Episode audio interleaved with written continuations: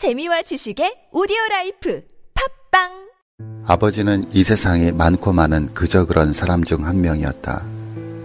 어머니는 아버지보다 한층 더 이름 없는 삶을 살았다. 특별하지 않은 보편적인 인생들, 그들을 울고 웃게 한 당대의 흥행 영화들, 그 사이를 가로지르며 빚어낸 가장 한국적인 삶의 보고서, 사회학자 노명우의 신작 인생 극장. 막이 내리고 비로소 시작되는 아버지 어머니의 인생 이야기. 사계절 출판사. 야, 이 부장! 네가 부장이면 땅이야? 뭐, 뭐, 뭐, 뭐? 저 인간 저건 쟤 오늘도 술술 풀리고 안 먹고 회수 갔냐? 내일도 신체 상태로 출근하겠구만. 아, 아유. 고려 생활 건강 술술 풀리고 음주전 한포가 당신을 지켜드립니다. 특허받은 천연 유래 성분 숙취 해소제 술술 풀리고를 은하계 최저가로 딴지마켓에서 만나보세요. 아무도 묻지도 따지지도 않고 가입하셨다고요? 보험은 너무 어려워요. 걱정 마십시오. 마이보험 체크가 도와드립니다.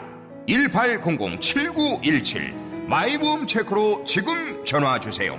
1800-7917 이미 가입한 보험이나 신규 보험도 가장 좋은 조건을 체크해서 찾아드립니다. 인터넷 한글 주소 마이보험.com 또는 카카오톡에서 아이디 검색 마이보험을 친구 추가하여 상담하실 수 있습니다. 혈관 건강, 나이가 좌우한다? 문제는 구석구석 쌓여가는 나쁜 콜레스테롤 LDL. 그래서 혈관을 청소하는 좋은 콜레스테롤 HDL이 필요합니다. HDL은 올리고, LDL은 내리고. 높은 혈중 콜레스테롤 수치 개선에 도움을 주는 레이델 폴리코사놀 10. 이 광고는 건강기능식품 광고입니다.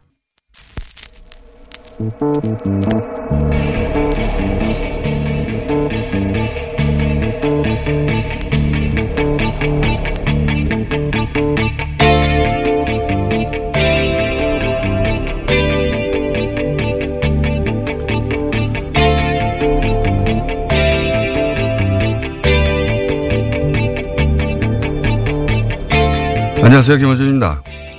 어제 하루 서울 도심에서는 보수단체의 연합 집회가 있었습니다. 기독교 단체로 구성된 애국문화협회는 사회주의 절대 반대를 주장하며 3.1절 중심에는 예수가 있어야 한다고 했고 대한 애국당으로부터는 탄핵에 찬성한 부역자, 친이계 인간들 쓸어내자며 MB를 구속하라는 보도 등장했고 또 일부는 촛불은 인민이라면서 광화문 광장에 촛불 조형물을 파손하고 불을 붙이기도 했습니다.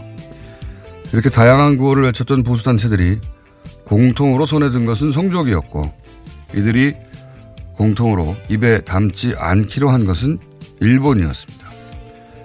보수 집회의 총괄본부는 기자회견에서 대한민국이 살 길은 반일 감정을 가지고는 안 된다며 오늘 태극기 모임에서 반일 구호는 없을 것이라고 선언했습니다. 3.1절을 기념하는 날에 일본에 대해서는 입을 닫고 성조기를 흔드는 사람들, 이들이 바로 아무런 단죄도 받지 않고 일본 대신 미국으로 화란타며 천황만세 대신 반공을 외쳐 살아남은 친일 부역 역사에 살아있는 상흔이다. 김호준 생각이었습니다.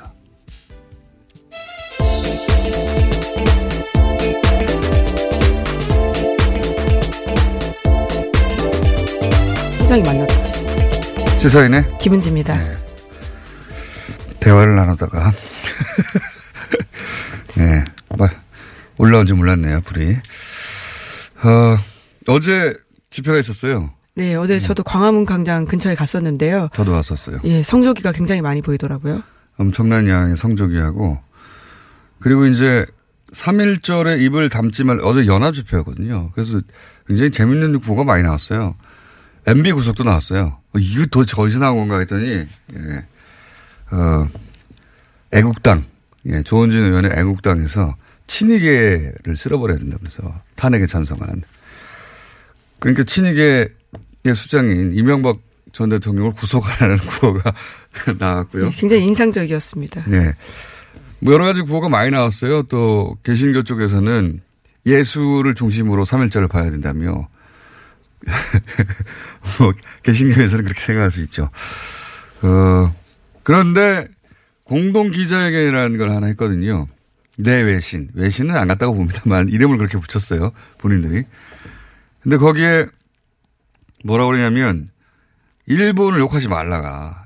이게 메시지예요. 어, 3일절에 일본의 입을 담지 말자고 하는 건데 예를 들어 다른 모든 날에 일본과의 과거를 넘어서야 한다 얘기해도 3일절 하루만은 과거도 되새겨야 한다. 이런 말을 따로 해야 하는 날이거든요. 네, 그렇죠. 그렇죠. 그런데 이 보수단체들은 다른 날도 그 말은 안 해요. 3일절도 안 하면 그냥 1년 내내 안 하는 겁니다. 절대. 예. 네. 이게 보수하고 아무 상관없는 거예요. 우리 보수라는 게 이제 식민지에 예, 부역을 하고 그리고 일본 대신 미군정이 들어왔잖아요. 미군정에 붙어서 살아남으면서 당시 이제 미군의 가장 큰 아들대가 방공이었잖아요. 거기에 붙어서 살아남은 그래서 주주까지 갔거든요. 그리고 거꾸로 독립군이었던 사람들은 탄압했죠. 박정희 전 대통령이 상징하는 거 아닙니까? 기본적으로. 예. 일본군 장군이었다가 반공 외치면서 살아남은 대통령까지 간. 그 역사가 태극기 집회에 고스란히 드러나는 거예요. 기본적으로. 예. 네, 심지어 어제 촛불 조형물까지 불태웠습니다. 그리고 노란 리본까지도 짓밟았고요. 그래서 성조기를 들고 어 일본을 욕하지 말라고 하는 게 튀어나온 거예요. 보수단체 연합 집회에서. 상식적으로 생각하면 도저히 이해가 안 가는 보수단체 보수가 다른 나라 국기를 흔들면서 예. 그 3일절 날 일본에 대해서 욕하지 마라. 말이 안 되잖아요. 그게 정확하게 역사를 반영하는 어제 집회였다. 자, 첫 번째 뉴스는 뭡니까? 네, 이상은 다스 회장이 어제 검찰에 소환됐습니다. 이 회장은 다, 자신의 다스의 지분 중 일부가 이명박 전 대통령 소유라고 진술했습니다. 1995년 도곡동 땅을 판 돈으로 산 다스의 지분 일부가 이명박 전 대통령의 것이다라고 말한 건데요. 최근에 도곡동 땅, 땅에 대해서 이명박 전 대통령 차명 재산이다라는 검찰 수사 결과가 있자 이에 대해서 일부 인정한 것으로 보입니다. 일부만 인정했거든요. 일부만. 저는 그 이상은 다스 회장 쪽도 지금 머리를 굴리고 있을 거 아니에요. 지금 이명박 전 대통령, 전 대통령 쪽에서는 지금 본인들하고 본인 측하고 이상은 회장 쪽하고 연락도 잘 안 되고 지금 그렇다는 얘기가 나오고 있잖아요. 네, 그렇게 주장하고 있습니다. 주장은 그렇게 하고 있는데 만약에 이 주장이 사실이면 주장이 사실이라면 어, 이상은 그 회장, 뭐 이동영 씨 이쪽에서 이 기회에 일부 지분을 진짜 먹자. 이런 전략을 세운 게 아닐까. 그래서 일부라고만 강조했다는 네. 보시는 거죠? 그럴 수도 있다고 보는 것이 이제 이상은 다스 회장이 중요한 게 아니라 이동영 씨 아들 같은 경우에는 본인이 이제 이시영 씨에서 밀려나는 과정에서 섭섭함이라든가 억울함 같은 게 드러나는 녹취록 같은 거 많이 나왔잖아요. 그러니까 그, 그쪽 사이드 입장에서 보자면, 아, 이명박 전 대통령과 이시영 씨가 이제 곤욕을 치르고, 어, 어, 법 처, 법적 처벌을 받지 않을 수 없구나. 찬스라는 거, 찬스. 찬스. 그러면 다 쓰는 빈다. 예. 다 쓰는 빔으로 여기서 일부를 인정하고 나머지를 먹자. 이런 전략을 머리를 굴리는 것도 이상하지는 않다. 저는 그런 차원에서 보고 어, 이분들은 플랜 다수의 개가 있다는 걸 모르는 것 같기도 해요.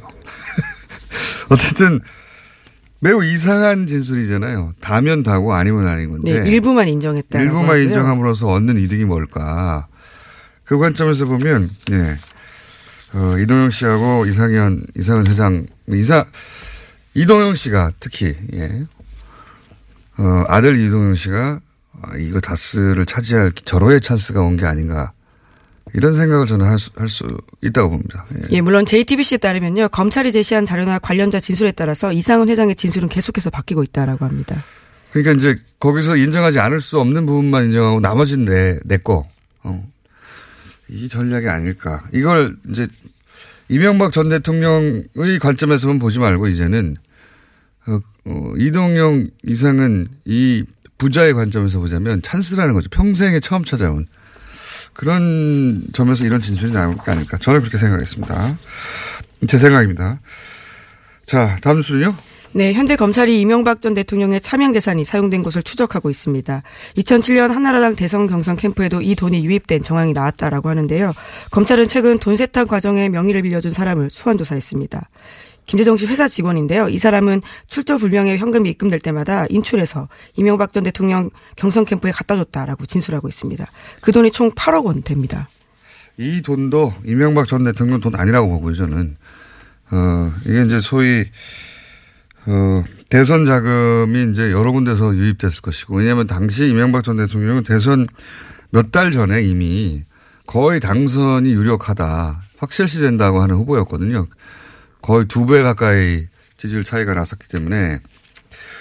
그래서 그, 어, 이 대선 자금이 여러 군데서 저는 흘러 들어왔을 거라고 보고, 그 중에 일부만 입금된 것일 것이다.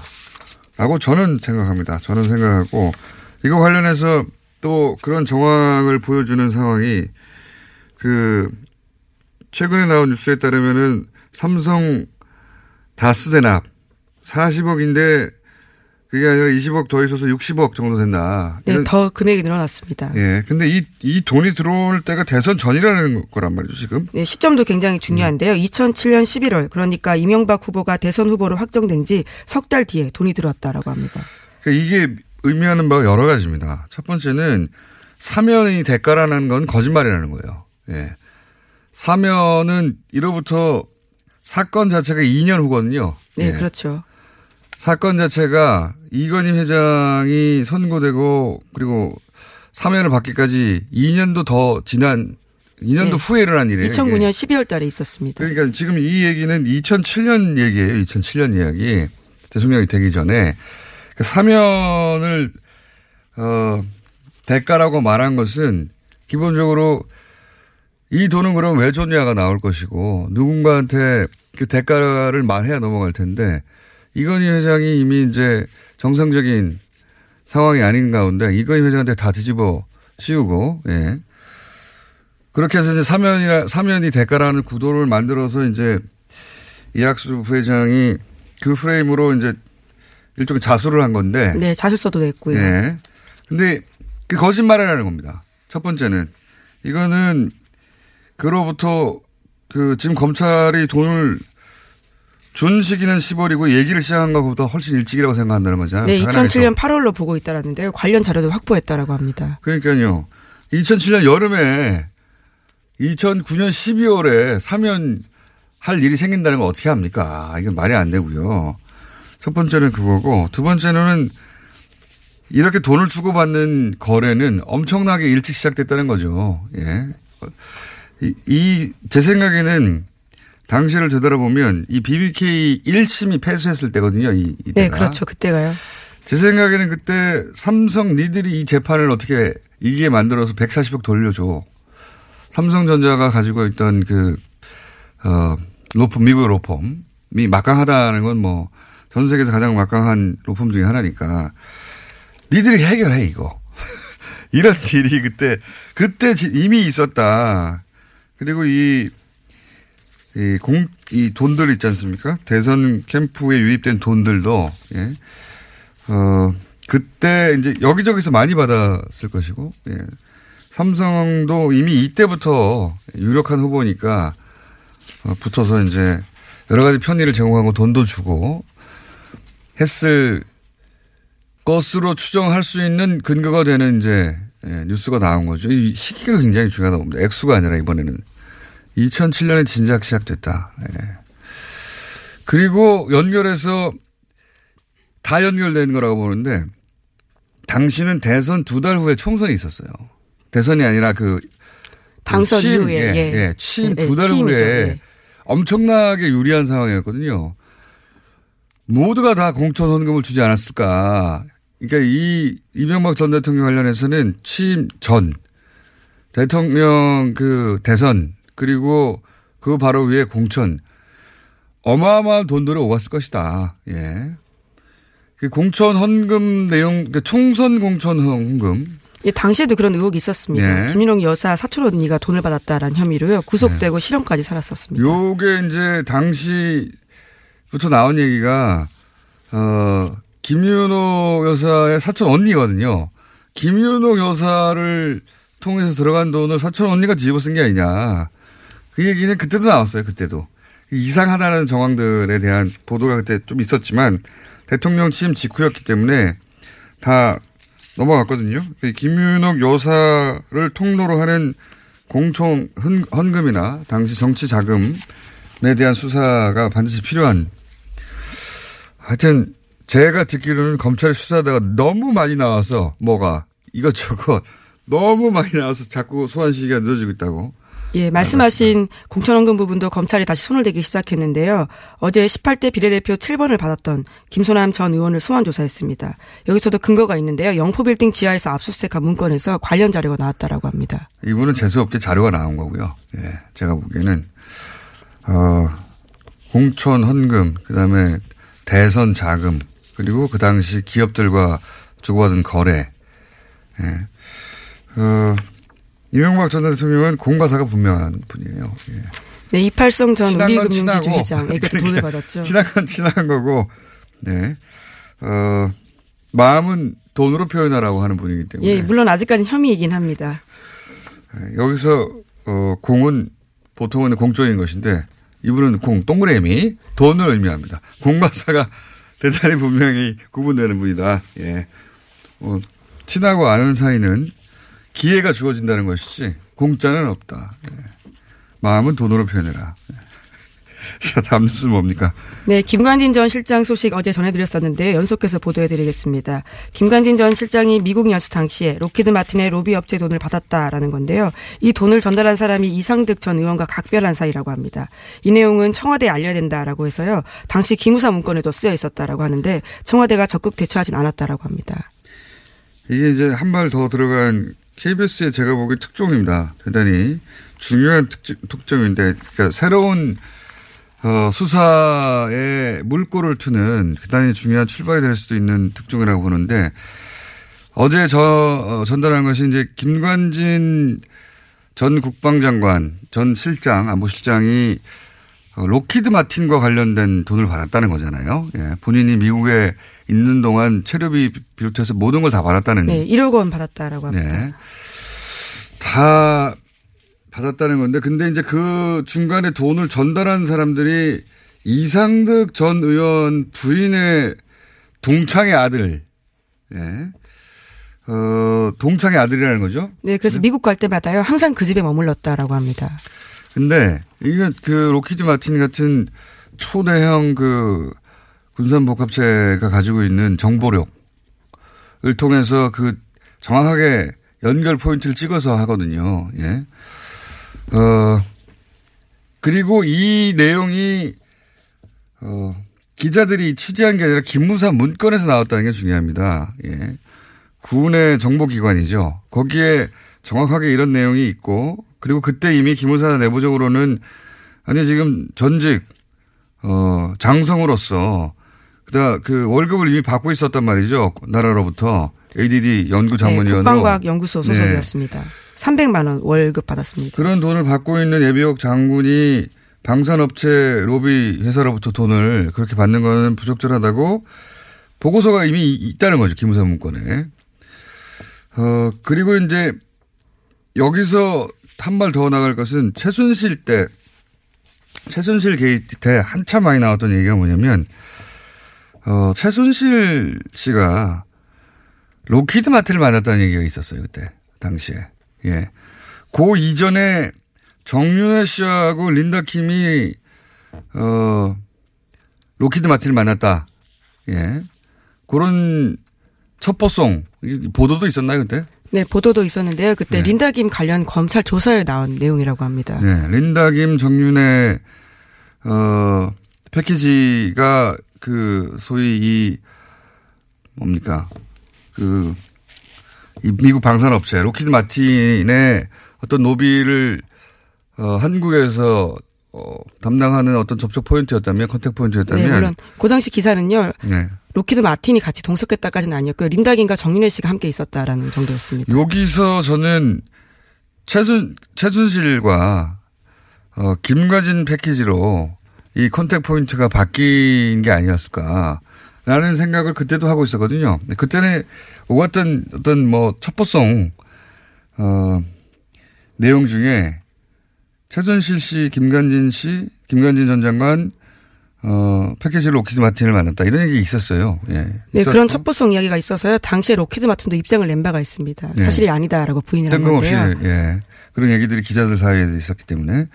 근데 이제 요 대목은 이제 새로운 수사의 출발점이 되는 것이 이렇게 되면 김관진 전 실장이 갑자기 미국에 날아가 가지고 사드 배치를 어, 진행시켜 버렸잖아요. 지금도 미스테리죠. 예. 정권 이 문재인 정부 초기에 생각해 보시면 사드 배치가 어떻게 됐는지 모른다는 거 아닙니까? 여전히 정확하게 모르고 있는 상태. 이때 김관진 씨가 록히드 마틴 어, 미국에 가서 어떤 일이 있었는가 아직 밝혀지지 않았거든요. 수사 대상입니다. 이게 또 완전히. 예, 또 KFX 사업과 관련해서도 로키드 마틴 연관설이 계속 나오는데요. 거기에도 김관진 장관 이름이 오르내렸습니다. KFX, FX가 이제 한국, 그러니까 간단하게 말하면 한국형 전투기 만들자는 건데 엄청나게 덩어리가 큰 사업이거든요. 예.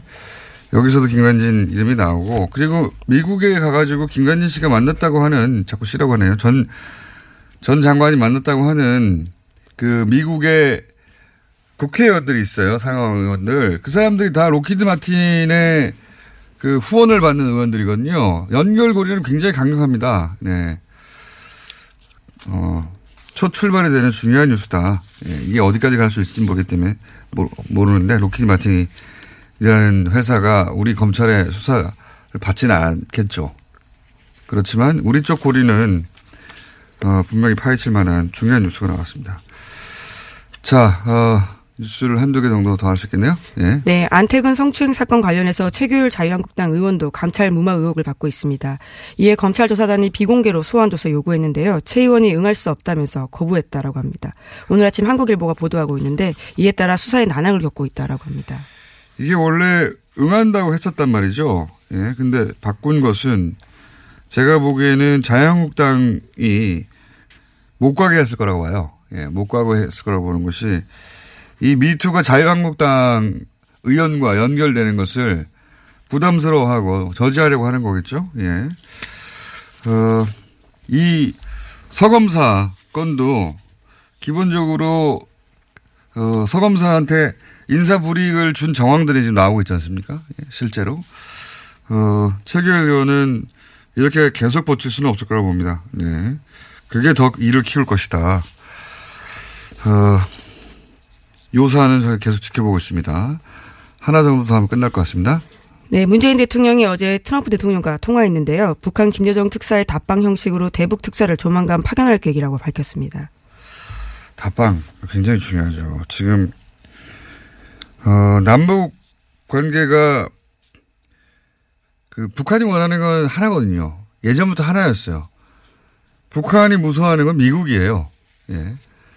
미국이 자기들을 힘으로 제압할 수 있다는 두려움을 가지고 있고 그래서 끊임없이 어 북미 북미 평화 협정 예. 지금은 기술적으로 정전 전 전쟁을 잠시 멈춘 상태지 전쟁이 끝난 상태가 아니잖아요. 이런다 역사적으로 이런 건 없어요. 진짜 전쟁 전쟁을 1953년에 끝났는데 아직도 전쟁이 끝나고 정전협정을 맺고 평화협정으로 전환하는 전환하지 않는 전쟁이 없어요. 역사를 찾아봐도 이렇게 50년, 60년, 70년간 북한이 원하는 건 그거거든요. 근데 그게 거의 성사될 뻔한 게 두 번 있습니다. 한 번은 김대중 전 대통령 때, 두 번째 노무현 전 대통령 때죠. 직전째, 직전까지 갔다가 실패했는데, 이제 지금은 김대중 전 대통령 플러스 노무현 전 대통령 상황이 복합적으로 벌어지고 있다. 어, 저는 그렇게 보는 것이 김대중 전 대통령 때는 본인이 판을 만들었단 말이죠. 예. 본인이 판을 만들어서 클린턴 대통령을 끌어들였어요. 예. 그리고 어, 클린턴 대통령도 민주당이었기 때문에 그 노무현 전 대통령 때는 부시, 예. 부시가 절대 반대하겠었기 때문에 그때는 그 미국의 의지가 절대적인 상황이어서 예. 미국을 어떻게 끌어들일까 그 설득할 것인가 혹은 미국의 의지를 어떻게 변화시킬까가 키포인트였거든요. 지금은 문재인 대통령이 판을 만들면서 트럼프를 어떻게 끌어들일까 어, 그런 상황입니다. 세 번째 기회가 온 거죠. 세 번째 기회가 이 평화 수세가 만들어지는데 굉장히 중요한 시국이라고 봅니다. 사실 지금 자 다음 뉴스는 뭡니까 총기 옹호 트럼프 입장 받고 네, 총기 규제 강화를 하겠다라고 트럼프 대통령이 밝혔는데요. 네. 지난달 28일 백악관에서 TV로 생중계되는 가운데 이와 같이 이야기했습니다. 갑자기. 네, 그렇습니다. 아주 갑자기 입장을 바꿔서요. 네. 민주당 의원들을 믿지 않는다는 태도를 취하고 있습니다. 왜냐하면 지난번 이민 문제 토론회 때도요. 그렇게 똑같이 했었거든요. 그러니까 며칠 전만 해도 트럼프가 선생 학교 선생님들 총 들고 있으면 된다고 그랬잖아요. 어, 저는 트럼프라서 이렇게 할 수 있다고 봅니다. 트럼프라서. 트럼프 근본이 없잖아요. 없기 때문에 어, 중간 선거에서 본인이 유리하다면 뭐든지 하는. 예? 그래서 저는 대북 관계도 근본이 없기 때문에 본인한테 유리하다고 생각되는 순간 바로 입장을 바꿀 수 있다. 그 생각을 계속 하는 중인데 이 문제는 잠시 후에 어, 미국의 시민참여센터 김동석 상임이사 연결해서 짚어보기로 하겠습니다. 시사인의 김은지였습니다. 감사합니다. 모닝똥? 제겐 사치였죠. 내가 토끼인지 토끼똥이 나인지 내가 변을 본 것인지 변을 당한 것인지 나는 바나나이고 싶다 간혹 구렁이이고도 싶다 아, 큰일 났네. 이거 이러면 다 죽어. 미궁 빅동의 추억 미궁 대장사랑이 찾아드립니다. 혈중 콜레스테롤 개선과 배변 활동에 도움을 주는 건강기능 식품입니다. 검색창에 미궁 대장사랑. 골반 잡자 바로 잡자 바디로직. 허리 통증 바로 잡자 바디로직. 몸매 교정 바로 잡자 바디로직. 자세가 좋아지는 골반 교정 타이즈 바디로직. 검색창에 골반 교정 삐딱한 남성 골반 허리에도 역시 바디로직입니다. 바디로직의 효과를 못 느끼셨다면 100% 환불해드립니다. 자세한 환불 조건은 홈페이지를 참조하세요. 이거 차량용 핸드폰 거치대야? 응, 조인트라고 투힘에서 새로 나왔는데 얼마나 편한지 몰라. 동생은 인터넷 강의 볼 때 태블릿 거치대로 쓰고 우리 엄마는 요리할 때 레시피 보는 용도로 쓰기도 해. 조인트라고? 응, 우리 아빠는 골프 스윙 연습할 때도 셀카 거치대로 쓰시던걸? 그러면 나도 헬스 할 때 셀카 거치대로 쓸 수 있겠네. One, two, three 할 때 two, 힘 세다 할 때 힘, 투, 힘. 네이버에 투 힘을 검색해 보세요. 혼자 먹고 싶다. 지금도 고기를 먹고 있지만 더 간절히 먹고 싶다. 젠장, 삼겹살은 왜 이렇게 비싼 거야? 캠핑을 왔다. 싸구려 냉동 삼겹살에서 질질 물이 흐르고 있다. 젠장. 도대체 왜 싸고 맛있는 고기는 없는 거야? 모두가 반한 최고급 수입육 어준 미트. 300g 소포장으로 더욱 편리한 어준 미트. 인터넷에서 어준 미트를 검색하세요.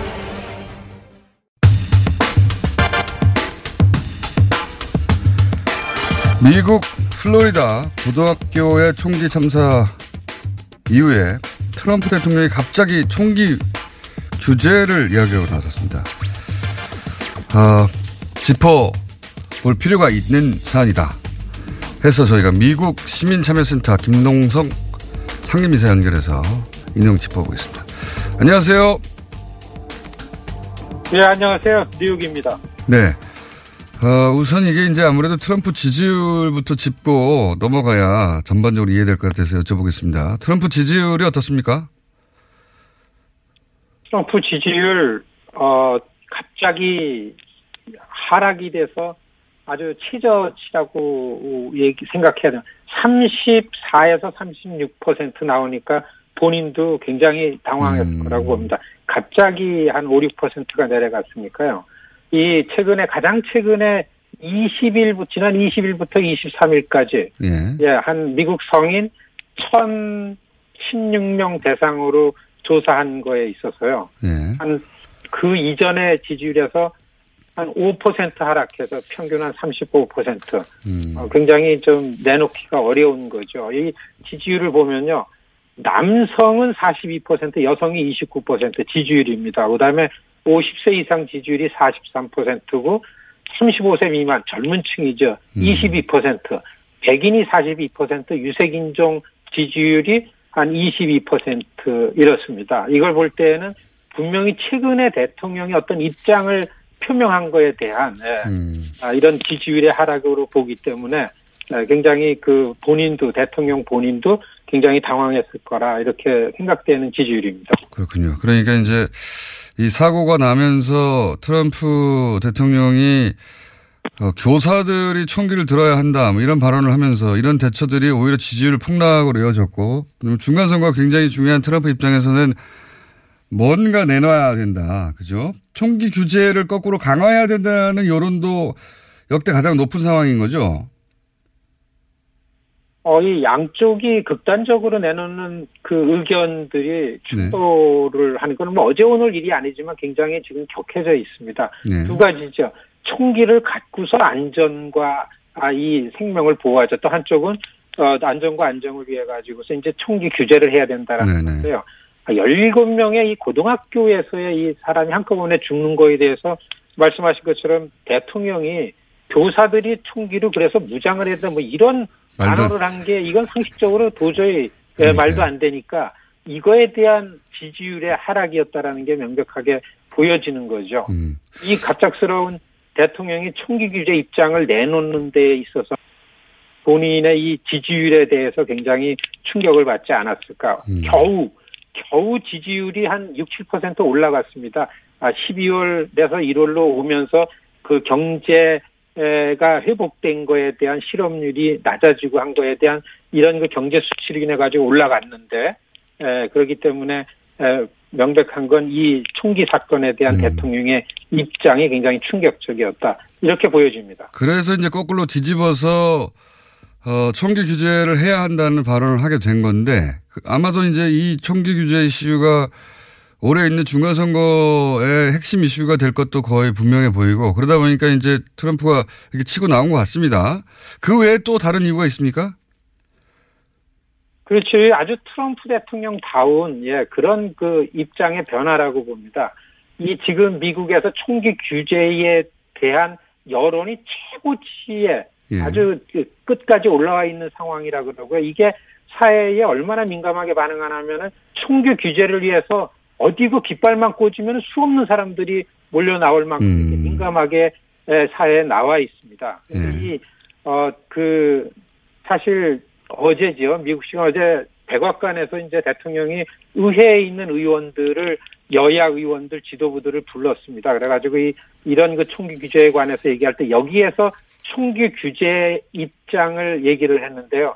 이때의 트럼프의 발언이 아주 어, 그 굉장히 공격적이었습니다. 왜냐하면 아시겠지만은 총기 협회의 돈 로비라는 건 뭐 세상이 다 아는 건데 여야 의원들이 똑같이 민주당 의원들은 총기를 규제하지만은 적절한 수준에서 너무 강하게 반대하지 말라라는 음, 그 목적으로 총기협회가 돈을 주고 공화당 의원들한테는 적극 반대하라는 걸로 하고 의원들을 포로로 만들어 놓은 게 총기협회인데 여기에서 대통령이 자기는 2016년 선거 때에 굉장히 많은 돈을 받았으면서도 여러분들 왜 총기협회를 두려워합니까? 나는 그 로비에 전혀 개의치 않으니까 인전 두려워하지 말고 우리가 일할 때가 됐다. 이런 발언을 확 해버렸습니다. 음.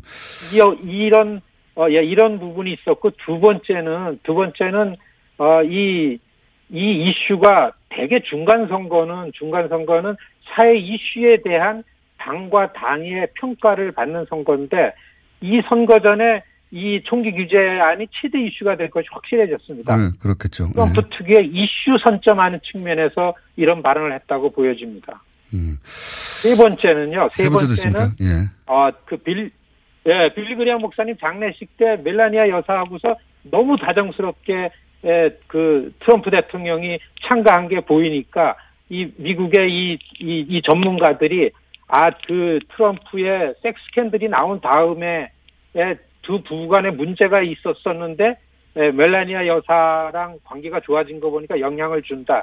지난 주말에 전국 주지사 협의회가 DC에 있었습니다. 그때 주지사 부인들 모임에서 멜라니아 영부인께서 이 총기 규제 입장을 밝혔습니다. 음. 아, 그 아동 청소년 보호하고 우리가 목소리를 높이자. 아, 이래서 영향을 준 거 아닌가라는 의견도 나오고 있고요. 그 다음에는 이제 에, 특유의 트럼프가 오바마 지우기.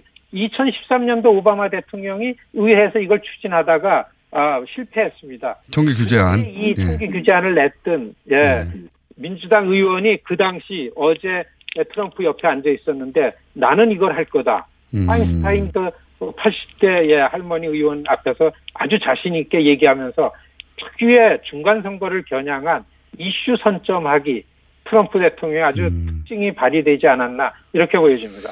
그러니까 트럼프 대통령이 뭐 어떤 자기 인생의 원칙이나 뭐 정치 이념이나 이런 이런 거보다는 그 순간순간 자신에게 가장 유리한 게 뭔지를 동물적으로 포착해서 여기까지 온 사람 아니겠습니까?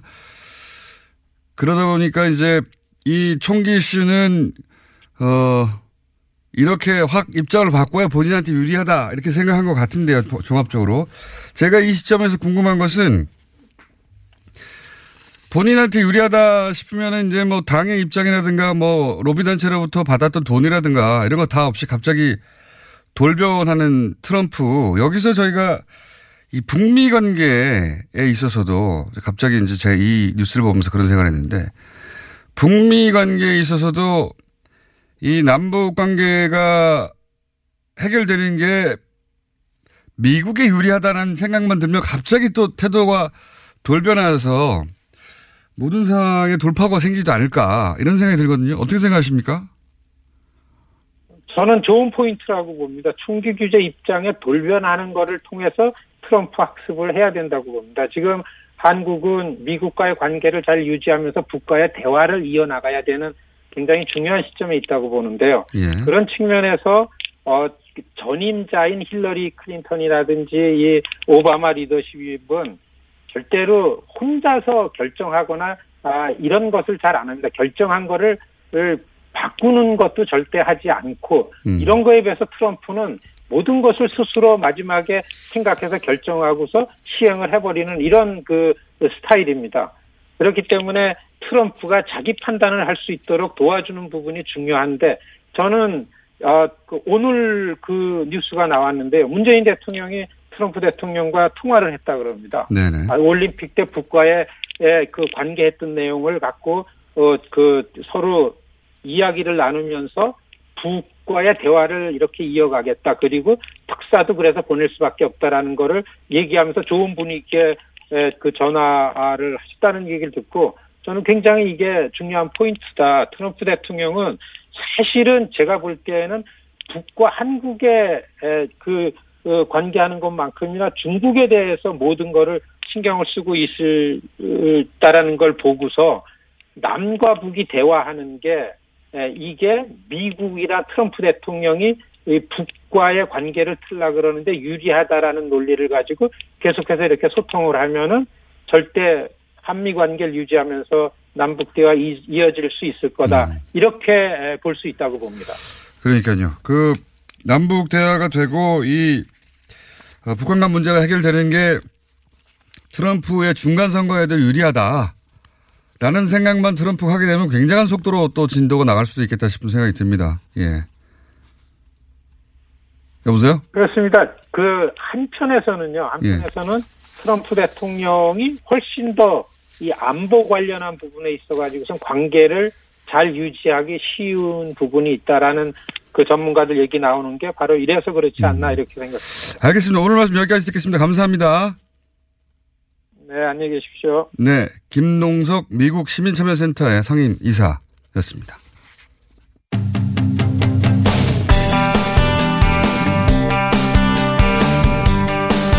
자, 문재인 대통령이 어제 밤에 트럼프 대통령과의 전화 통화에서 대북 특사 파견하겠다라는 계획을 전달했다고 하죠. 최근 들어서 대북 특사가 중요하다는 그 필요성을 여러 차례 강조한 분입니다. 참여정부 시절 통일부 장관 종동영 민주평화당 의원 연결됐습니다. 안녕하십니까? 네, 안녕하세요. 네, 오랜만입니다, 의원님. 예, 오랜만입니다. 우리 김총수님. 예.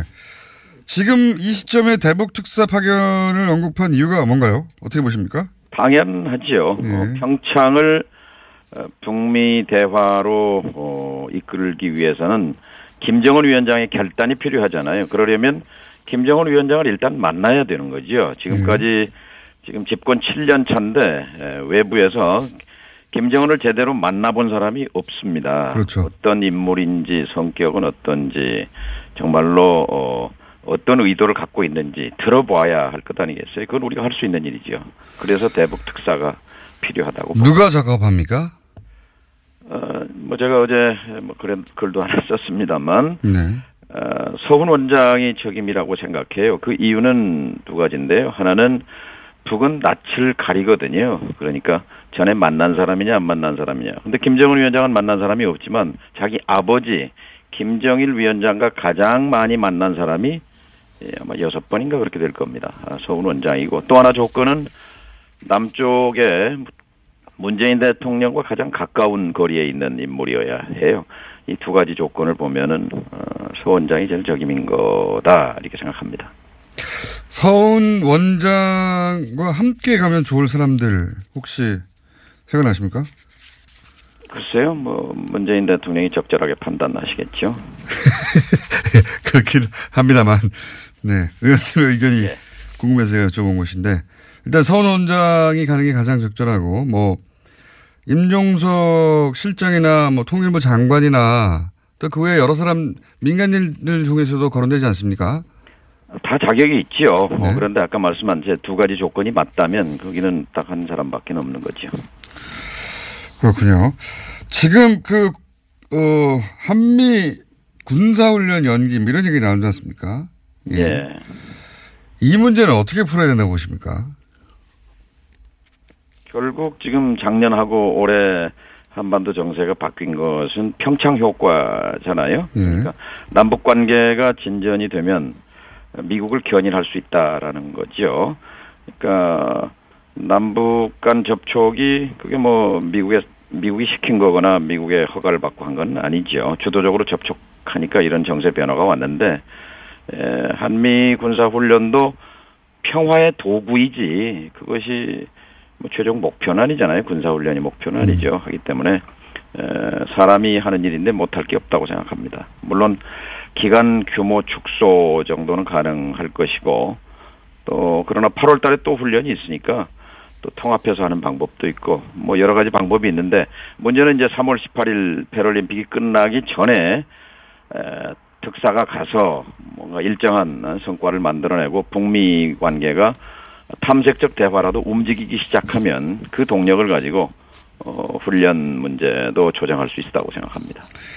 지금 이제 대북 특사고 강경화 외무부 장관이 미국을 또 방문하는 거고 동시에 이루어지는 것 같은데 요 앞에도 잠깐 얘기했습니다만 트럼프 지금까지 보신 트럼프 대통령의 어떤 기질 특징상 어, 남북 다 대화 혹은 남북 어, 북미 관계 개선 을 위해서 트럼프 대통령을 어, 우리가 어떻게 다뤄야 할까요?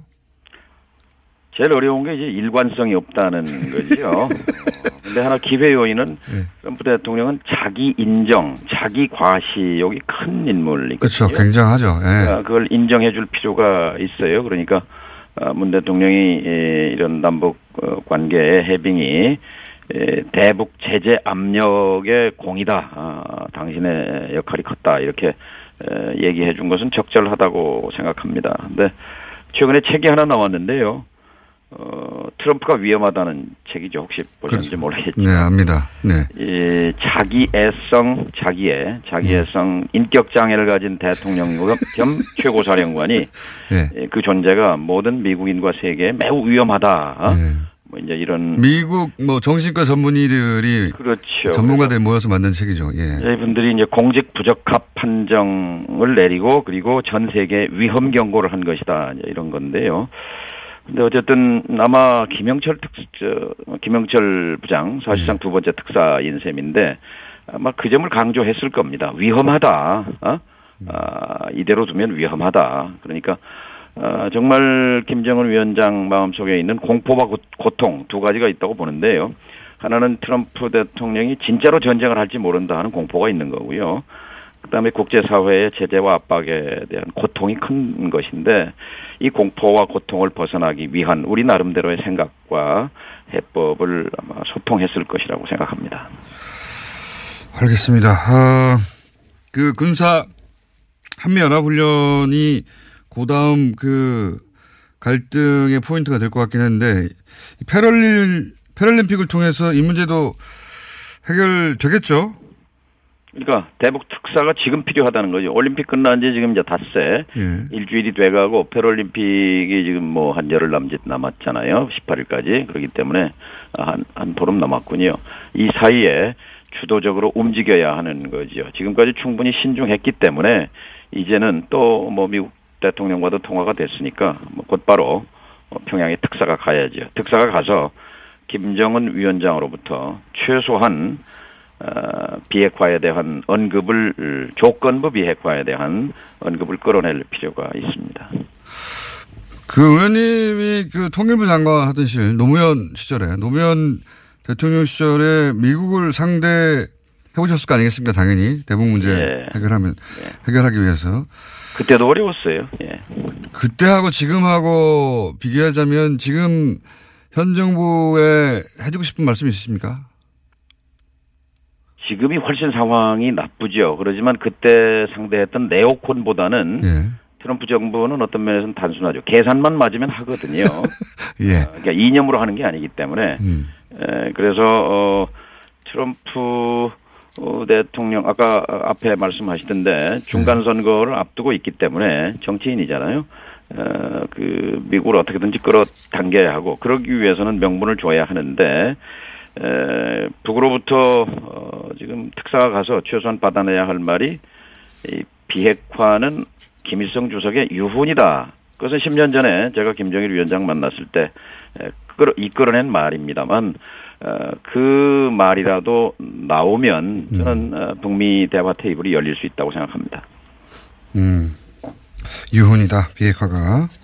그 정도 말이라도 끌어내면 이제 진전이 될 수 있다. 사실 미국도 명분이 필요한 거니까요, 트럼프도. 예, 그 말은 또요, 어, 2년 전이죠. 김정은 음, 집권 5년 차, 김정은 위원장 5년 차에 에, 조선반도 비핵화의 5대 조건이다. 이런 발표를 한 적이 있어요. 그 정부 성명으로. 그것은 여전히 유효하다고 봅니다. 거기에 보면은 어, 그 할아버지 김일성 주석과 아버지 김정일 위원장의 에, 그 비핵화의 의지는 그 유훈이다 이렇게 표현하고 있어요. 여전히 이, 그 말은 음, 김정은 시대 와서도 썼던 거거든요.